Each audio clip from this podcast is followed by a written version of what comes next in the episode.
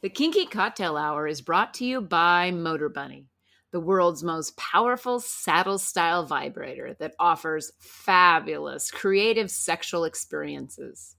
We use it and it rotates, it vibrates, and it delivers mind blowing orgasms.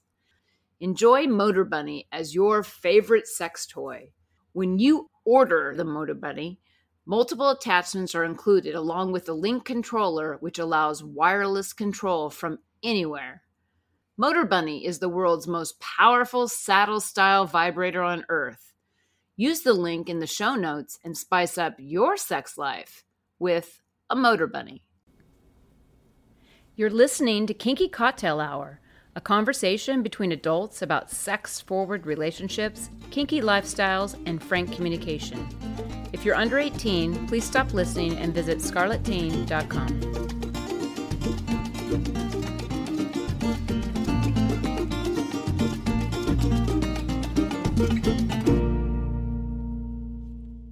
I'm Lady Petra. My pronouns are she, her, and hers.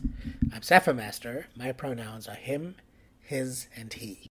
And this is Kinky Cocktail Hour. Cheers! Cheers! Okay, so what are we drinking today?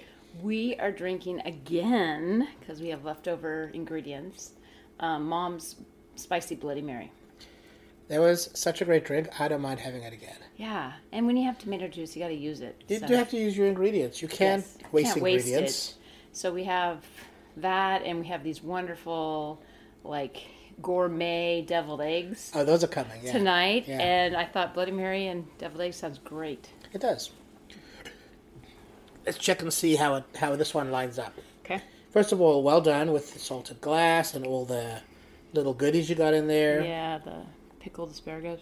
You got pickled asparagus. You got some olives. You got some celery. That's just outstanding. It's good. Yes, It's good. it gets five stars again. Yeah, it is. Still a five star drink. Mm-hmm. Chapter eight. Chapter eight. Kind of a cool chapter, actually. It is cool because I think also Amy is introduced to the scene, but she has some proclivities that come out just naturally within her observation. Right. So to set the stage. So the previous chapter ended where this client was coming into the apartment, into the dungeon, Yeah, and Erica and gave her Erica gave permission. permission, right? Yeah, And Amy was going to stay and observe. yeah, a, scene, a, a scene, right?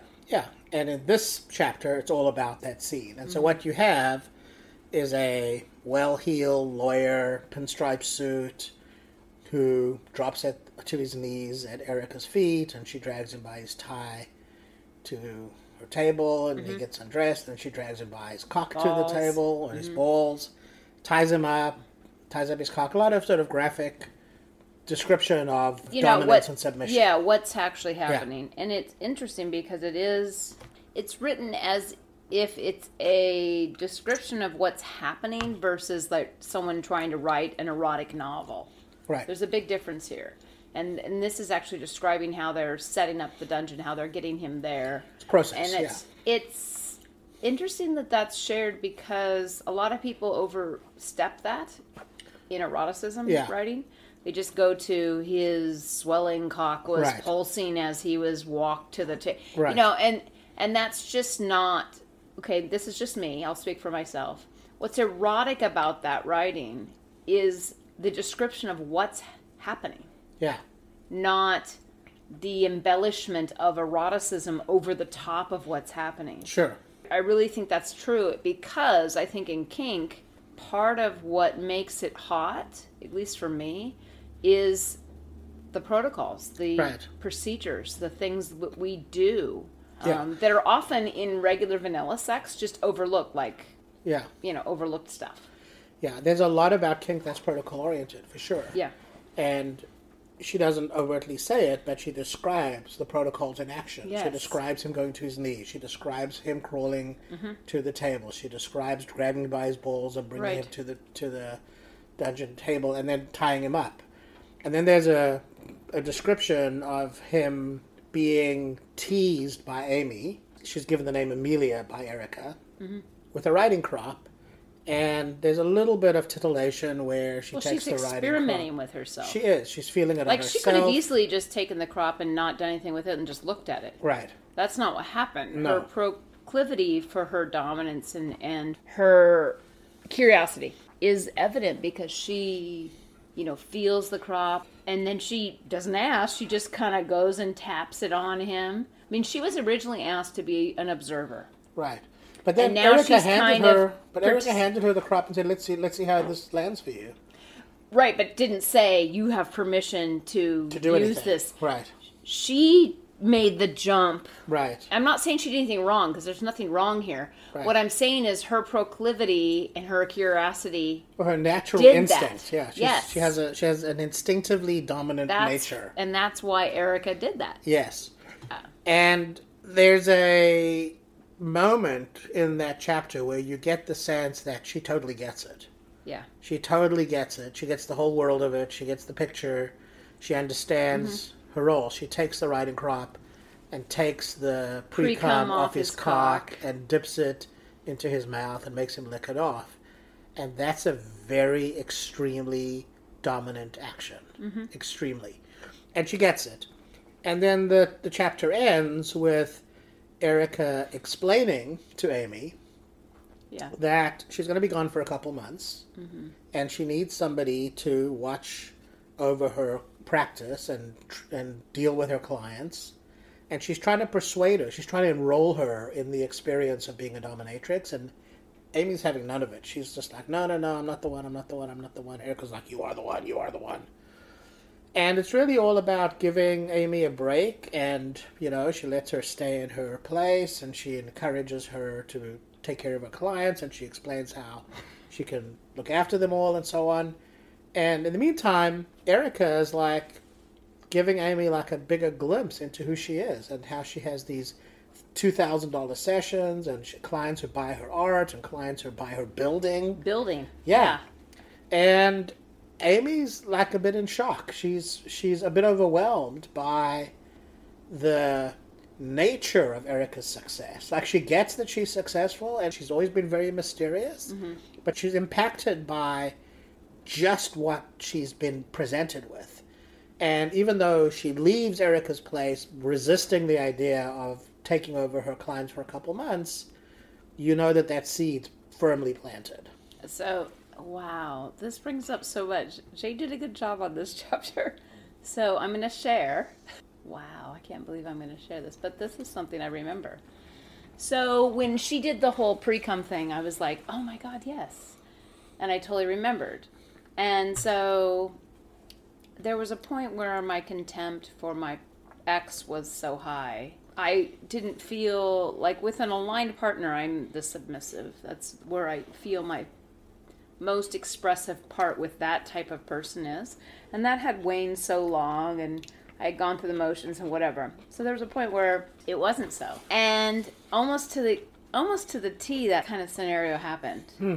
Like there was excitement, pre cum, I grabbed it on my finger and went to go rub it on his lip. Well, that didn't happen because he got he's homophobic and whatever and whatever he is, right? I figure I wouldn't say that act is homosexual at all, but he's homophobic, so that's where it went. So then I got my switchy side got, I guess, bratty switchy. And so that didn't happen because that was like me being a dominant over him, right?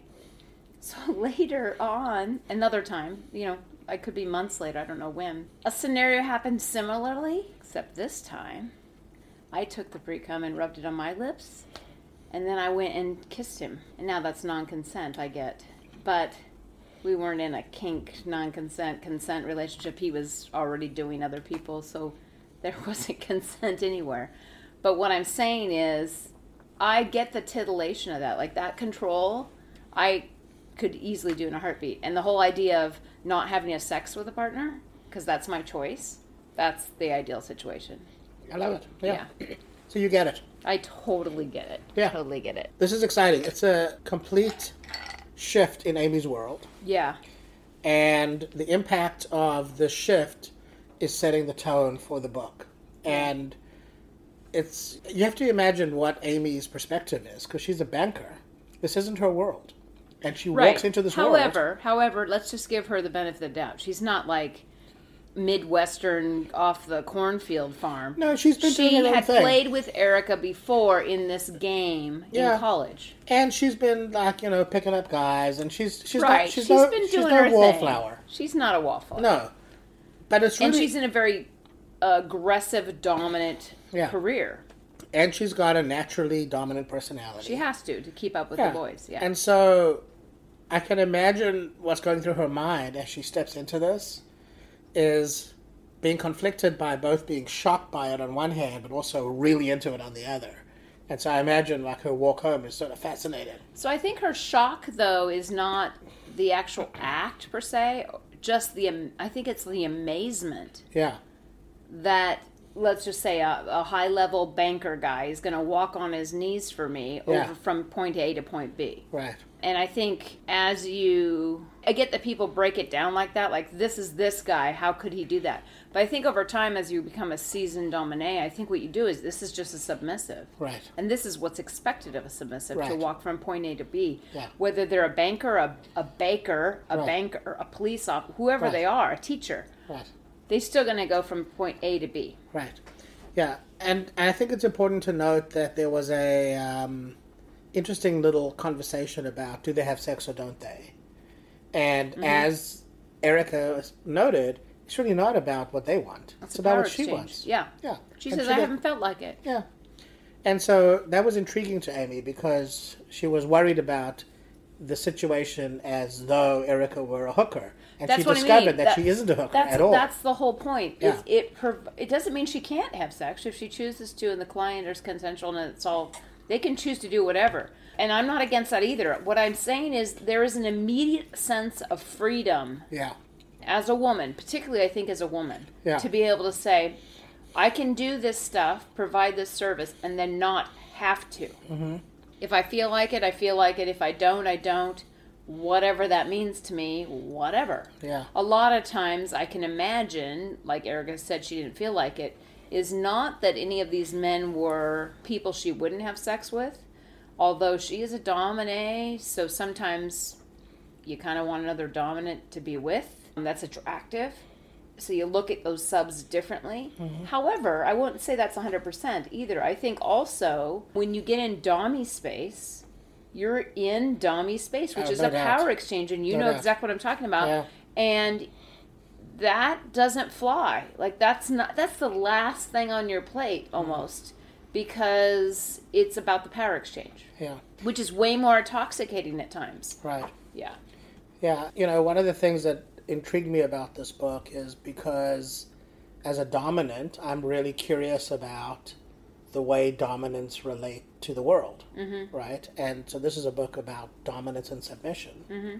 And it's kind of cool to be able to, where we sit in a power exchange, to Yeah. read a book that comes from a place of the power exchange. Mm-hmm. And so it's fascinating, and I'm excited about what comes next. Yeah. That's it for today. If you're interested in kinky relationship coaching, online domination, or if you'd like to sponsor the pod to keep it going, please visit our Patreon website at Lady Petra Playground. You can reach me via email at ladypetraplayground at gmail.com. Our music is composed and performed by Roger Ferguson, who can be found at rogerfergusonmusic.com. Till next time, cheers!